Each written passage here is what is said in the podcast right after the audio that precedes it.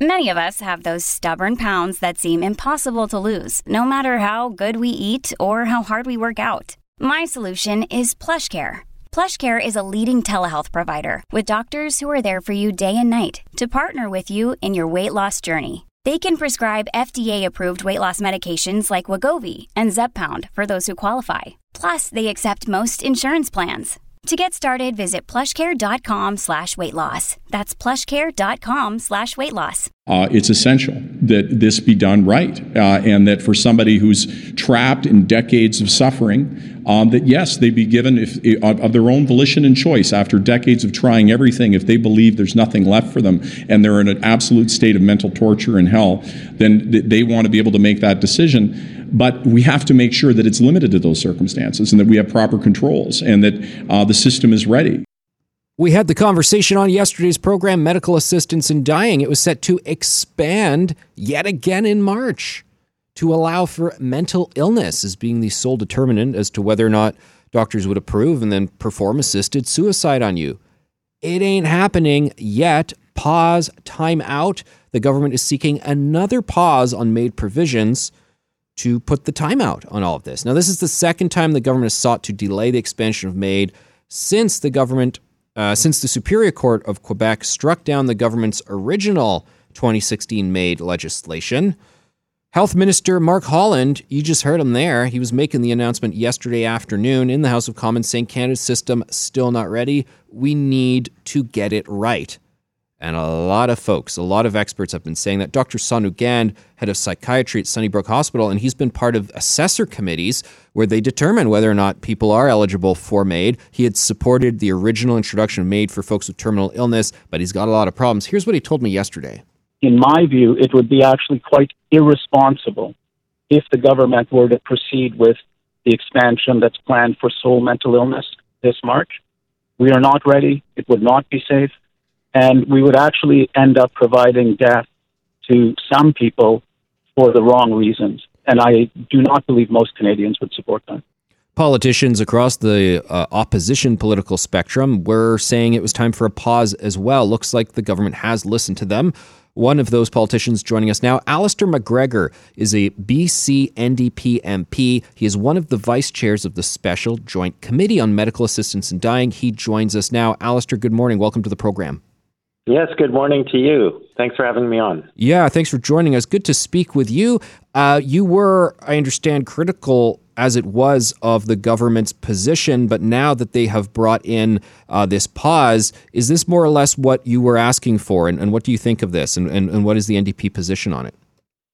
Uh, yes, I am very glad to see uh, the pause. Uh, what, you know, I've been a member of the Special Joint Committee uh, from its inception, so I, I have been present for all of the witness testimony, and particularly on this issue where we're looking at the expansion to include uh, medical assistance in dying for those who have a mental disorder as the sole underlying medical condition. What we saw was uh, a, a quite a wide spectrum of professional discomfort with that expansion. So we're talking about psychiatrists and psychologists, people who are experts in their field. And, you know, I think we have to remember how we got into this mess. Uh, in the previous parliament with uh, Bill C seven, you know, the government came out with a charter statement that, you know, basically explained why they were not going to go ahead with MAID for mental disorders. But then uh, for some inexplicable reason, at the eleventh hour, they decided to accept a Senate amendment to Bill C seven, which allowed for this. And the problem uh, has been that it feels like we're flying the plane, or it's being built while it's flying midair. And the law was changed before any kind of adequate consultation or reference to the experts had been done. And my work on the committee, it just kind of feels like we've been playing catch-up ever since. So I, I am glad to see the pause. And Alistair, the pause suggests that there is work that the committee can do to then find a sweet spot where we do a reasonable expansion. Safeguards are in place and so on. But from the guests we have spoken to here, and perhaps some of the witnesses you've had at, at, at committee, some see that there is not that pathway when it comes to expanding MAID for persons suffering from mental illness. Do you believe that uh, the pause will lead to uh, rules that you'll be happy with?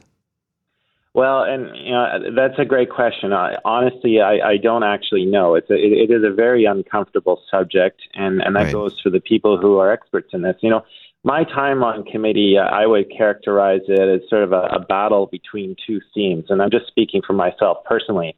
You know, on the one hand, I'm trying to figure out how I protect the charter uh, rights of a of an individual to make decisions for their own body, right? That's a Section seven right where they They have the right to make determinations on what happens to their own body, but that also has to be balanced with society's need to sometimes step in and protect the most vulnerable in our society. And you know, we know, your listeners know, the state of mental health care across Canada. There are so many marginalized people, whether they're in rural or remote communities or in our urban uh, centers, who are just simply not getting the mel- mental health care that they need. So while we have that huge deficit in Canada, I think we're quite right to question like when this pause will happen. And uh, again, I, I, I will be, look forward to hopefully being a member of the committee again while we look at this issue and, and uh, really get an honest perspective from the experts who work in this field every single day. Our guest is Alistair MacGregor, B C N D P M P, one of the vice chairs of the Special Joint Committee on Medical Assistance in Dying. And Alistair, can you give us a sense of what you anticipate that looking like in terms of more witnesses coming forward and, and uh, I, I guess, helping you navigate that path? I know you said, I guess, we don't know. We'll we'll see what proceeds.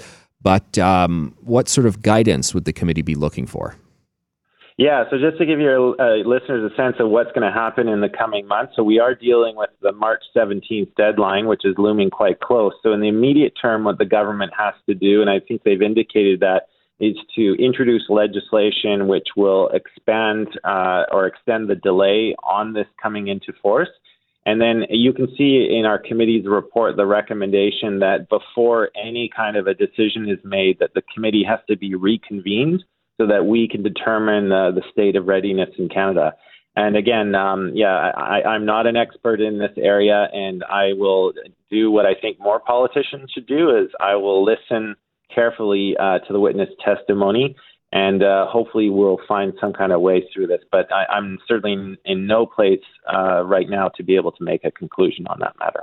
All right. Understood for sure. Alistair MacGregor, thanks very much for joining us today. We appreciate it. Uh, my pleasure. Thanks for your interest. All right. Have a great day. Alistair MacGregor, B C N D P M P, Vice Chair of the Special Joint Committee on M A I D.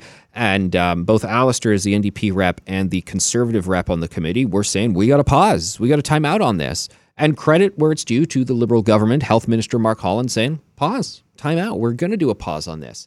I think the challenge becomes, though, what next? I mean, a pause doesn't mean, uh, okay, we're done, we're finished. A pause means a pause. And there's this idea that, okay, we don't have the safeguards and we haven't considered all factors, so let's let's figure it out, let's work it out. But then the question becomes, well, is there the right way to bring in medical assistance in dying for people whose sole criteria is mental illness? Maybe we can say, okay, they haven't thought about it long enough, or there needs to be more waiting period. Like you say, today you need it, and then there's, instead of like a two-week waiting period to make sure you haven't changed your mind, there's like a two-month period or a six-month waiting period. Would that be sufficient? Or there's like certain criteria of mental illness. Do you have to say you've exhausted all of their resources? Oh, you've had one year of therapy, three years of medication, still hasn't worked, this and that. Can we find that? What, whatever we do, if there's some sort of rule regime that, like I'm proposing, no one's going to be happy with the mix, but we can at least say we've put more checks and balances. But I still think when you're talking about mental illness, the sole criteria, well, you know, there, there's not ever going to be a perfect scenario, but at least if we make sure there's all these other safeguards, it's not going to be a mental illness in terms of like, well, I have depression that's induced by the fact that I'm in poverty right now.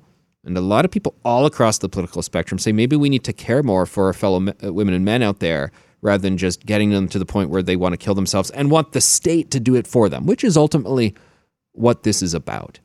You know, there are people who, and I'm, you know, again, Alistair said, this is a really difficult thing to talk about, so I'm not ever endorsing anything that I say, of course, but there are, you know, ways people end their lives that don't involve the state doing it. What this is really about is the system providing for you to do this when you're in dire straits. And that's where people get incredibly uncomfortable. Rightly so.